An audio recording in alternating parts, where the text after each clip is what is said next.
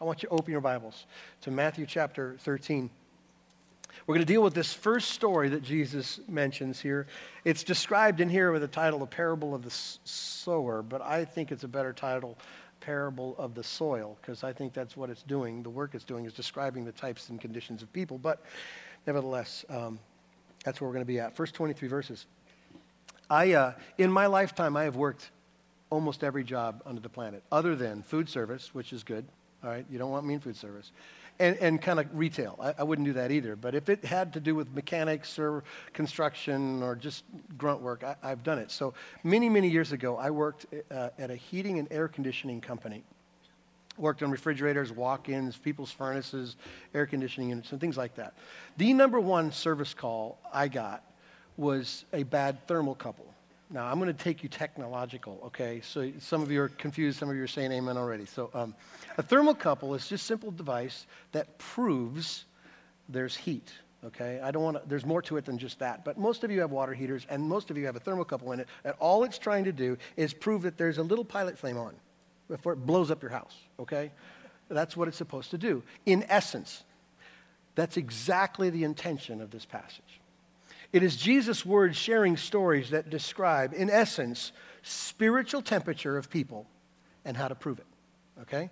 So if you want to just think that picture, these, these stories reveal, show, and prove the reality of people's hearts and their responses to the, to the gospel. So let me give you the bigger context of Matthew 13. We'll read it and pray together and, and, get going. But it's important to understand where this chapter fits in the discussion of what Jesus has been doing. Obviously, for the first 12 chapters, the wonderful sermons of Christ and the miracles of Christ and the people's responses to what Christ has said and done. 13 almost seems like it's out of place because it's so kingdom minded, and, and there's a reason for that. Um, right here, Jesus is trying to help the disciples clear up confusion I think they were dealing with. After all that Jesus had said, after all the miracles that he performed, after everything that they had seen, him declaring himself as the Messiah king, there was probably some questions formulating in the disciples' minds like, well, well, wait a minute, if you're the king and you're the Messiah and you're doing all this wonderful stuff, what's with all the nasty opposition? If, if people, if you're really who you say you are, why is there so much pushback on you, specifically dealing with the religious elite at the time, right? If Jesus is really the true Messiah, as the disciples believed him to be, why was he rejected by the sophisticated and the religious and those who knew, quote unquote, God? Why was he being resisted that way? Why weren't there more legitimate followers like them? And if Jesus really was king as he presented himself to be, then what's happening to the kingdom? Because if it's all true and we've seen it and witnessed it by miracles, somehow there's a disconnect. And so Matthew 13 is Jesus describing the kingdom and what you can expect. This is, this is how it's going to go, okay? John MacArthur said it this way to describe where it fits in context. He says, if Jesus came to offer the kingdom to Israel and establish and rule it as prophesied in Scripture, and it was rejected, was God's plan totally frustrated? Did his own predictions fail to come true? What then is to be the character of the present time? What is to be the nature of the message and the mission of the disciples and the believers? And, and what can we expect out of people and their responses? So, in that, those few questions, you have the essence of why Matthew 13 is here and the stories that he shares. So, here he begins to explain the gospel about a king and a kingdom. And he shares it in, in some unique ways, specifically parables. Let me tell you the why and the what of parables so that we can move on because we're going to come back to three more stories after this week. But a, a parable, uh, the word actually means to place beside, it's a comparison tool. It is telling a story to illustrate a spiritual truth, okay? That's what a parable, that's what a parable does. In, in this case, Jesus is comparing the kingdom of God to a farmer who plants. Okay, and so the players in this story are, are, fairly simple. You have the seed, which is the gospel, the good news, God's word. You have the sower, which is people who communicate the good word, whether it's Jesus or now the disciples who are given the commission to go and tell to all the world. And then you have the soil, which is the responder or the hearer. Okay, that's the, in essence, the players in the story that Jesus says. So now let me give you the what I think Jesus does, the, the why of parables. If you look at, chapter 13, pick it up in verse 10 through 16, Jesus lets the disciples and now, therefore us into why he would go through the trouble of telling these really secretive stories. Verse, uh, verse 10 of chapter 13. Here's what he says. Then the disciples came to him and said, Why do you speak to them in parables? And he answered them, To you it has been given to know the secrets of the kingdom of heaven, but to them it has not been given. For to the one who has, more will be given, and he will have an abundance from what. But from the one who has not, even what he has will be taken away. This is why I speak to them in parables, because seeing they do not see, and hearing they do not hear, nor do they understand. Indeed, in their case, the prophecy of Isaiah is fulfilled that says, You will indeed hear but never understand, and you will indeed see but never perceive. For the people's heart has grown dull, and with their ears they can barely hear, and their eyes have, have closed, lest they should see with their eyes, and hear with their ears, and understand with their heart, and turn, and I would heal them. But blessed are your eyes, for they see, and your ears, for they hear. For truly I say to you, many prophets and righteous people long to see what you see and did not see it, and hear what you hear, but, but did not hear it. Jesus gives two simple reasons why he's now talking in, in chapter 13 in, in stories and parables. One is to reveal, and the other is to conceal. His disciples are asking the question okay, what, explain this resistance, explain people's response to the kingdom. So Jesus tells stories to tell the disciples what's going on in the background, what's happening on the inside. It's, it's telling them, that, as Jesus says, the secrets of the kingdom. It is what God's doing who believes and who doesn't believe and why they respond the way they do. He's going to talk about judgment and the cost of the kingdom. He's going to talk about a future hope and a future joy. Clearly, if you're a disciple, if you're legitimately His, those are things that are very interesting to you okay? And, and like he does here, he tells us how to, direct, uh, to uh, tell the difference between those who really believe and those who don't. Now, this other half of why he tells in parables is, is, is to conceal this truth from those whose hearts are hard to Jesus. You got to understand something. Jesus was the magic show of the day. Everywhere he went, what he did was very, very, very interesting. Crowds followed, like we see here in this text. But crowds followed on the outside, but not on the inside. And so there was some resistance to Jesus. And so Jesus withholds these secrets by telling parables because these people didn't want it. They didn't have any heart for it. They just simply wanted the external thing. Sounds familiar, and we'll, we'll talk about that and how it relates to us today. It's kind of like this if you're a parent and you're in, in the kitchen and you and mom and dad are talking about, about a secret and you want to tell a, a, a, version of a story to keep the kids out of it, right? You have this code, this language, these things that avoid the revealing the truth. Some of you are smiling because you do it all the time. Um, that's sort of what's going on. Jesus brings the insiders in and tells a parable and it keeps the outsiders out. You get it? That, that's why the parables were written. In fact, one writer said it this way Jesus hinted that part of God's judgment on the outsiders was a growing unawareness, even of their own willful disbelief. The human heart is amazing in its capacity to convince itself of falsehood, even when it has perpetrated itself. We are capable of lying to ourselves and coming to the point where we believe our own lies. That's the condition of people without Jesus. And so Jesus tells these stories to his men who get it. And it, and it, and it reveals it to them and it, and it hides it from his, uh, the, the followers, the marginal people. So I find it very interesting that we're at this text. Last week represents probably hundreds of thousands of people around the globe who decided to go to church for some odd reason last week. And that's kind of what I said to you last week. I don't really understand. If you don't buy in hook, line, and sinker, why? Why would anybody go to a church if you didn't believe it? I, that, I get confused by it, but nevertheless, thousands of people walked into churches and sang songs and probably said amen and clapped a few things that they don't have any heart for whatsoever. Um, so, how is it possible that two people can sit under the same truth, sit in the same church, hear the same message, and have radically different responses to that truth? That, in essence, is what Jesus addresses here in verse in chapter 13. So let's let's read it. We're going to pray and then see what God has to say, starting in verse 1. And then we're going to go 1 through 9, skip to verse 18, and read his interpretation of this parable. So, verse 1. That same day, Jesus went out of the house and sat beside the sea, and great crowds gathered about him, so that he got into a boat and sat down. And the whole crowd stood on the beach. Now, just got to picture of this perfect amphitheater.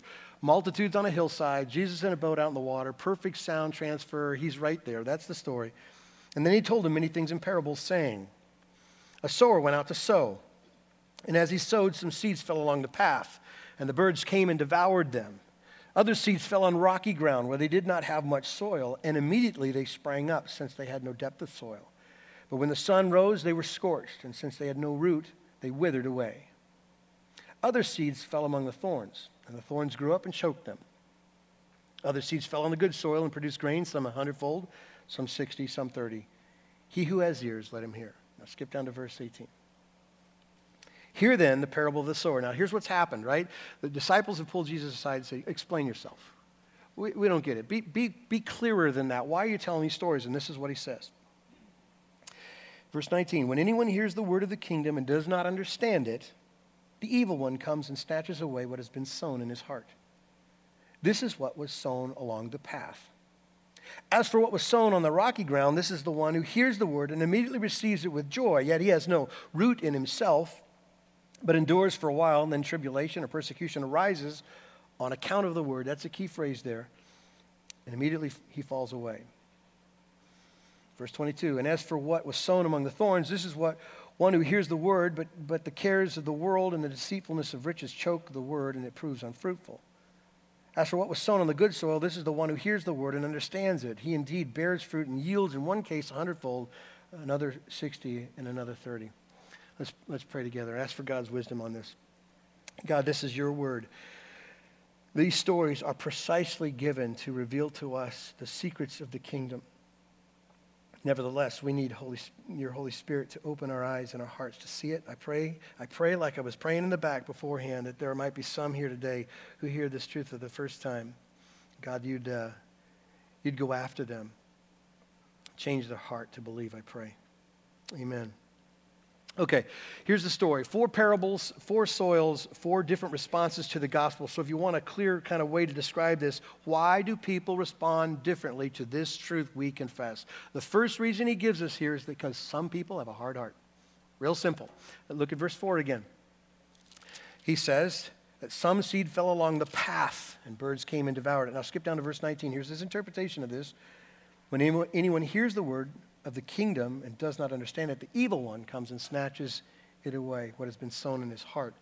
Sown in the path. Back in Israel, the fields, the farmers' fields were divided by paths, small paths, well, well ridden, well walked paths, years and years and years of people traversing these paths, carts and animals. And so they were hard, just like any dirt road in our country would be hard. Seed was cast like a, a farmer would have a sack of seed around his shoulder and he would do a broadcast. If he wasn't be very precise, he would be broadcasting and seed nev- would inevitably kind of bounce onto these paths. And, and birds would hover around farmers as they planted just to find some of this seed that landed on the on the pathway. And that's the picture that Jesus says about the gospel and some people's hearts. Their hearts are hard like a path. And, and that's how they respond to it. They, they hear the gospel like maybe once. Maybe they showed up at Easter last week. Maybe they've sat in church their whole life and they hear it constantly. It's like a barrage of gospel good news to them. They hear it over and over again with no response whatsoever. Like no confession, no transformation, nothing. They, they put themselves in the pathway of hearing it, or somehow God intervenes in their life for them to get it, but they, they, they make no response. And, and Jesus says it's because their heart is hard. They don't understand. They think this stuff is foolish. It's like Paul said to those who are perishing, this stuff we believe is foolishness to them, is power of God for us, right? People who have this type of heart are people who think that they have their own system to live by and it works for them, so I don't need it. So that's kind of their response. The gospel is irrelevant. They have trained themselves over time to tune God out. Whenever God gets close, just change the, just change the channel. These, these people have a gospel immunity. They, it does not get to them. They're, they're, as the Old Testament would describe God's people, stiff necked. Doesn't matter what God does, doesn't matter how God shows himself or proves himself to his people, I'm going another way. That's the condition of the heart, right? And, and by the way, just to break your little heart, uh, the church is full of people like this. I hate to say that. Um, Tom is here today, and, and he has been known to say this that the church is a great place to hide from God. And there's a reason for that because you can appease people and you can feel good both reasons aren't the gospel. They're not the truth. And, and you can feel better about yourself. After all, mom and dad want me here. My wife wants me here. My husband wants me here. I'm there. And it's better to be here than not be here. So I, I feel good. But the gospel, the good news, Jesus saves and you're a sinner, that's just bouncing off. It's got no home there. In fact, in 19, here's what happens to the truth. It's not like it just lingers there, waiting for you to get your, your energy up to look at it and discern it. It gets snatched away by the evil one, he says in, in verse 19. Now, I, my guess is some of you who have tried to share your hope, the fact that Jesus saves to people, you've experienced this before. I, I, can't tell you how many times where I'm, in fact, I had conversations last week after Easter, and I'm looking at these wonderful people, and they're describing all of their like hurts and their pains and their confusions and looking for God to do something. That's what they would say. And, and so I started talking about the only thing I know that cures man's problems, and that is that Jesus saves sinners, right? And, and it's almost like I didn't say it. It's like there's this big pathway around this ginormous green gorilla called Jesus right in the room. Like, just go around it and get back to my problems. And, and I was saying, well, I stopped one person last week said, Are you listening to me? Because I'm trying to tell you the hope. I'm trying to tell you the solution to your problem. I'm trying to tell you why it goes that way. It's because of sin, and Jesus brings a covering, a righteousness not of our own. By faith, you go free. You're not condemned anymore, and life, life more abundant, and peace will come out of it. It's like I didn't even say it. And it's like this, this kernel of truth just ricochets off the hard heart, and before I can even say another sentence, it evaporated. And that's exactly the picture that Jesus describes about the hard hearted person who's set himself against God, who's put himself in his own position, and there is no receptivity to the truth. It's, it's snatched away. One writer said it this way Because this, this seed makes no penetration, this seed is fully exposed to the enemy of the soul. His lack of repentance or any sense of guilt and shame insulates him from God's help and leaves him utterly exposed to the, Satan's attacks. And that's true. And so what is one of Satan's attacks? As, as, soon as, as soon as this gospel tries to find a home there, what gets bigger is the worries and the trouble and the problems, not the solution. And the trouble just totally clouds out the truth. It's snatched away. Some people, according to uh, Jesus, in the kingdom of God, this is what you're going to experience. Some of this seed, some of this gospel truth won't find a home. It, it just won't find a home. He gives us another reason why people respond differently to the gospel, and that, and that is that some people have a shallow heart. Look at verses 5 and, we're to, 5 and 6, and we're going to skip down to 20 and 21. He says this Other seeds fell on rocky ground where they did not have much soil, and immediately they sprang up, since they had no depth of soil. But when the sun rose, they were scorched. And since they had no root, they withered away. Now skip down to 20. And he says, As for what was sown on the rocky ground, this is the one who hears the word immediately and receives it with joy, yet he has no root in himself, but endures for a while. And when tribulation or persecution arises on account of the word, immediately falls away. This person is um, unlike the hard hearted person altogether. This person hears the gospel and jumps in both feet buried neck deep in the gospel. In fact, their reaction is joy. That's how Jesus says. They buy it hook, line, and sinker, and their smile from ear to ear. They, they're the kind of people who sign up right away to serve, and I'll do children's, I'll do the hard work, and I'll give. What, what can I do for the, the king, and what can I do for the kingdom? They get all in, but according to Jesus, they flame out. Uh, this, this experience right here is probably my personal, in ministry, my most painful experience. I don't have a problem with Christians who sin, because I'm one. I've got all sorts of room for people to be knuckleheads and bump their head on stuff. What kills me is when people walk away. I was there when they said that. I was there when they confessed it. I was there when they worshiped, and they just tap out. And I, I look at it and I go, wow, that's, that's painful. If you care at all about people, that kills you, right? So, so here's what Jesus is describing right now this very painful and yet very, very real moment that most of us have experienced. These people won't last, and here's why. Because as soon as the cost of following Jesus is real and understood, it's too expensive. And I have to put a lot of the blame on the church. And I, and I say church, not us necessarily, but the church universal, because the church has done, I think, a very poor job of communicating the gospel. Um, here's what people hear in church um, God can make everything better. Um, there are so many ministries out there who are pointing to Jesus and talking about only what Jesus can do for you. You got a bad marriage? Come to Jesus. You, you're poor, you don't have a job? Come, come to Jesus. Uh, you're lonely and you need friends? Come, come to Jesus. You got any problems whatsoever? You come to Jesus and come to church. It's all good. He'll just make it all go away. Who wouldn't take that? Who wouldn't sign up for wealth and happiness and wholeness and a great marriage and kids that do well and listen to you? Who wouldn't do that if what you offer in the gospel is something way more than Jesus ever offered? Because he didn't offer it that way. Who wouldn't say yes? Who wouldn't walk an aisle, raise a hand, sign a card, pray a prayer? Who wouldn't do that if Jesus doesn't come to crowd your life? If all he's doing is just throwing out happy things and it's all going to get better? Jesus didn't offer that gospel. And that's why they flame out. Jesus said this lay down your life, pick up the cross. He said to die to yourself and sin. I don't hear people saying that. That, that thing doesn't market well, okay? They don't do TV on dying to yourself, they, they do the other ones. Jesus said to repent. You're a sinner. Turn from your sin. That's what he said. That's the message of the gospel. Is that you're so bad and so crippled, you have no idea. So lay down your garbage life and pick his up. Will it be suffering? Yes. Will it be difficult? Yes. Will he make everything right? Not necessarily, but you'll be saved and you'll be forgiven and you'll live forever. That's the gospel. Nobody's selling that stuff. There's not too many people being honest about the cost. And so there's a whole bunch of people showing up in churches all around who, with joy and enthusiasm, are getting involved and doing all sorts of things. And as soon as the cost of discipleship gets communicated, it's over. Somewhere in your Christian life, you will come face to face, like running headlong into a wall, that Jesus is Lord and He wants it all. Okay? That's what you're going to have to experience. And the way in which he describes it is heart, soul, mind, and strength. There isn't one corner of your life or this universe that Jesus doesn't scream is all mine.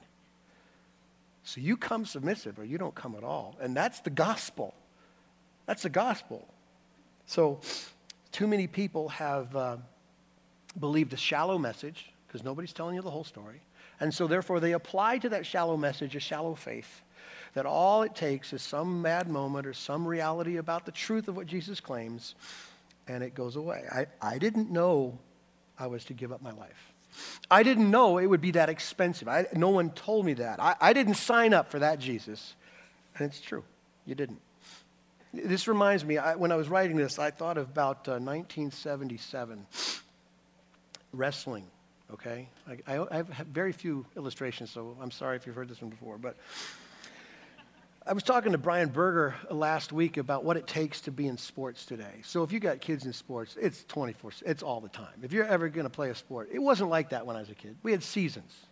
You did what you did and you got off and you had fun and you were a kid, okay? So um, every year in the fall, they would make an announcement on the PA. Anybody wanting to join the wrestling team, please sign up at blah, blah, blah, blah, blah. So this is how the wrestling season went. The first day at practice, we had 150 guys. Big machismo guys going, yeah, you know. Two practices, they all flamed out. You mean I have to run? You mean I have to lose weight? You mean I have to do all these calisthenics and work really hard and have somebody beat me all the time? You mean I have to do that? And I didn't sign up for that. That's people's response to the gospel.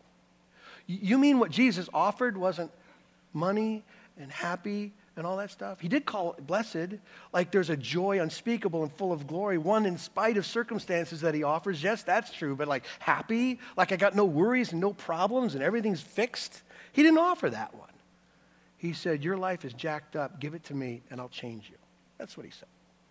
And so, what Jesus says here, for the kingdom is concerned, you can expect that people, because of their shallowness, are going to dart on you. They're going to leave.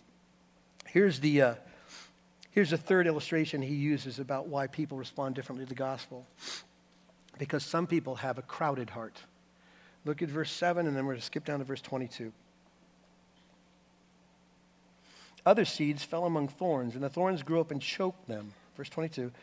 As for what was sown among thorns, this is the one who hears the word, but the cares of the world and the deceitfulness of riches choke the word, and it proves unfruitful. This is a group of people that are attracted to the word, but they never get around to being serious about it. And there's one reason why because they have a lot of other loves. Eh, you've heard me say this, and please don't get tired of hearing it, but, but when you come to Jesus and all you want to do is have Jesus fit into your currently held passions and loves, that's this person. The person who doesn't love him with everything you got is the person who says, Jesus, neatly fit into my life here, or my loves here, or my money here, or my freedom here. Jesus, get in here and don't, don't make me feel too bad about the life I'm living. Just offer me like future life forever. Offer me forgiveness of sins so I can feel good about how selfish I am and what I do with my life. And so these people love their freedom so much they never sacrifice.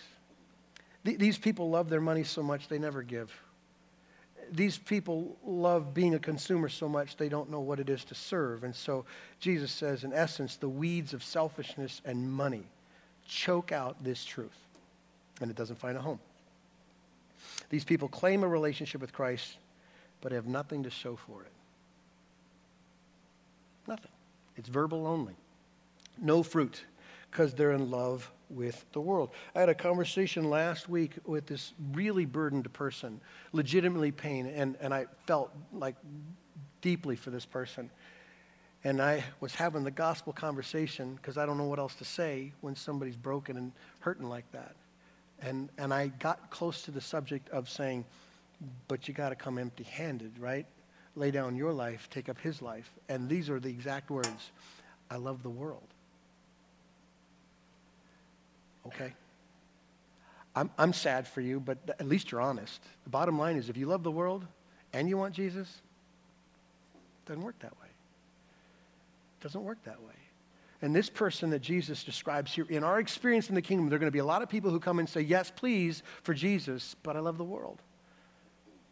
So, one last uh, way in which people respond to the gospel. Verse 8 and verse 23. This is the receptive hearted person. Verse 8, he says, Other seeds fell on the good soil and produced grain, some a hundredfold, some sixty, some thirty. He who has ears, let him hear. As for what was sown on the good soil, this is the one who hears the word and understands it. He indeed bears fruit and yields, in one case, a hundredfold, in another sixty, in another thirty. There are three specific qualifications that Jesus um, uses here to describe this person who's receptive. One is he hears, second thing, he understands, and the third thing, he bears much fruit. Okay? If you want to look at the people who are described by Jesus as receptive people, they hear and they understand and they do. All right? Here's the reality of it I have found that the longest distance a man can travel is the distance between his head and his heart. More than anything else in the world, I can have someone understand an articulated description of the gospel of Jesus, and they go, Yeah, but that's not the kind of hearing that Jesus is describing. It's like hearing, like hearing. And here's what I know about the gospel, and I've told you this before too, but the gospel becomes so much more um, absolute and certain for me when I see how clearly it describes me. Do you understand? Like, what if, what if your version of the gospel was um, just the adjustment pieces that we talked about before, like just adding a little bit of Jesus to make your life a little bit happier. Somewhere, somewhere in your life, you're going to look in the mirror and go, that isn't it. Everywhere I go, there's a problem. Somewhere you're going to draw the line between you and the problem. You're going to know the problem's in you. Everyone who's real about their circumstance and their, and their scenario know the problem is so gory bad, isn't it?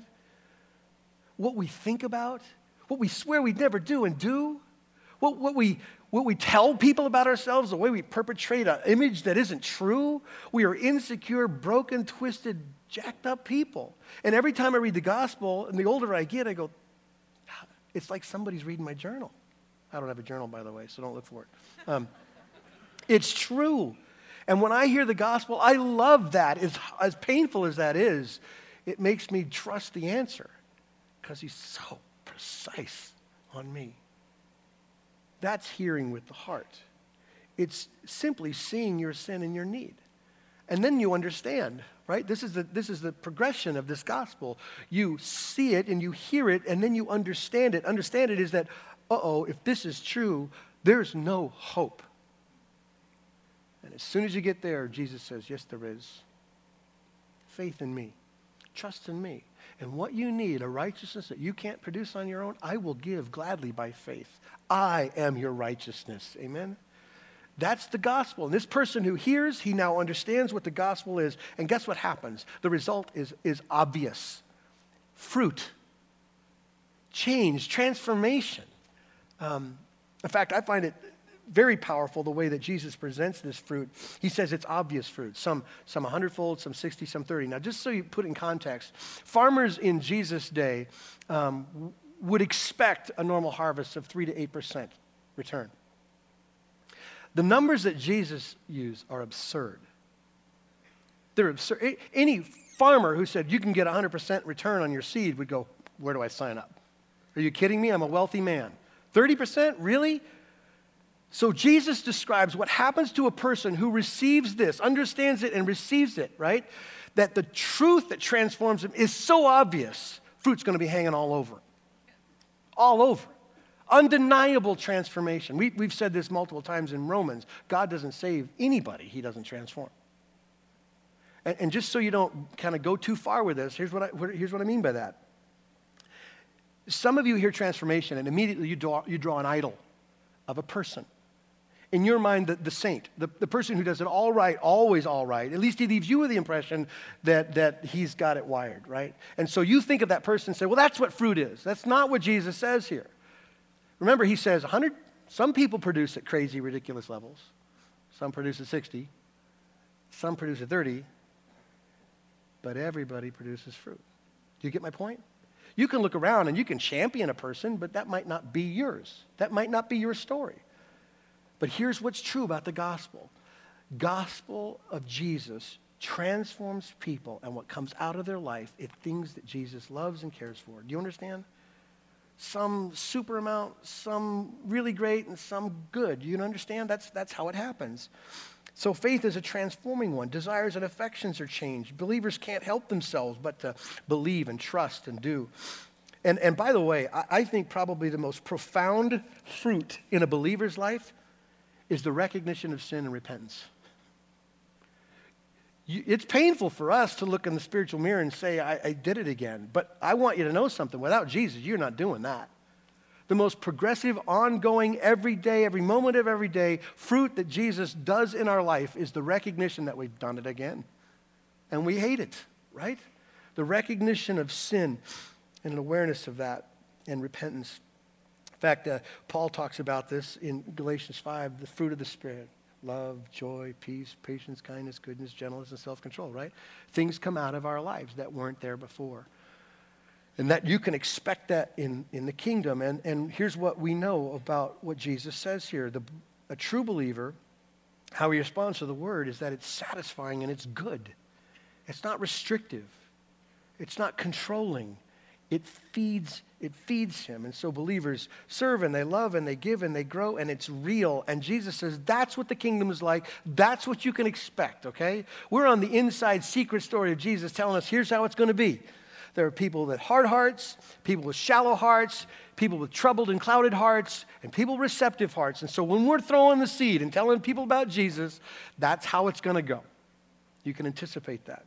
So let me finish with this why does this information, this inside story, matter to us? maybe one of the reasons is that it reminds us that you can't tell who believes by how they initially respond to the gospel.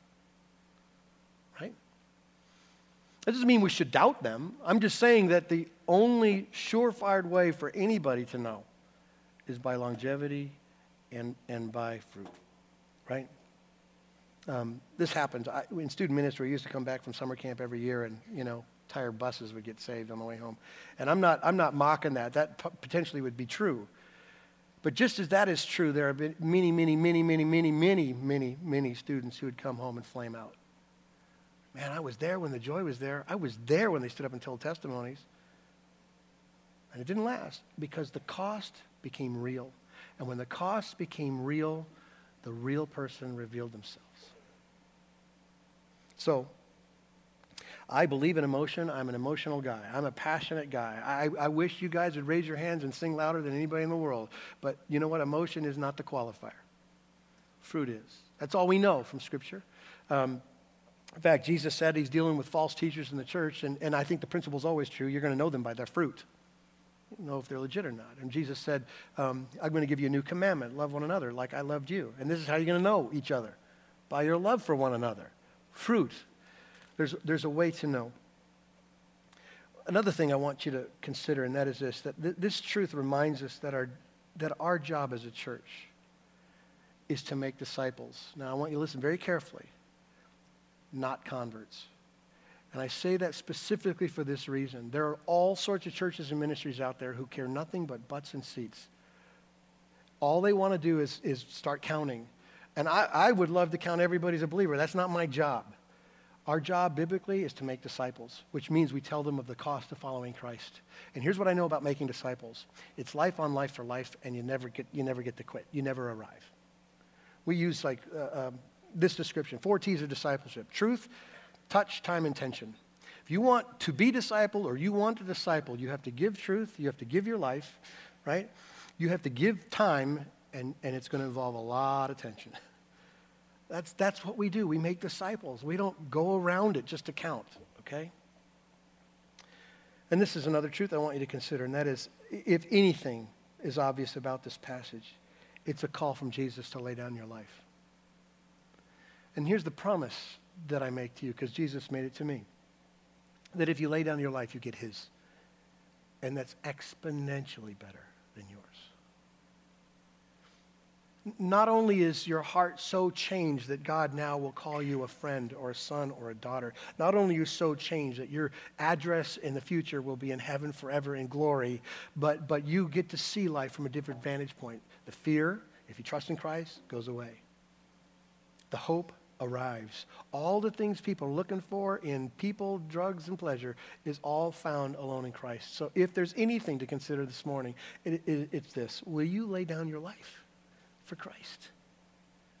Maybe, maybe some of you came in with a hard heart. Maybe the Holy Spirit arrived and did some plowing, and the seed went a little deeper. Let it grow. Trust in Christ. And I suppose one of the things for the rest of us is maybe what we should do today is take inventory of our life. Just ask the question. A- ask the question Is it real? Do you really believe in Christ? Is it by faith alone? And are you seeing the work that only Christ can do, right? All right, let's pray together.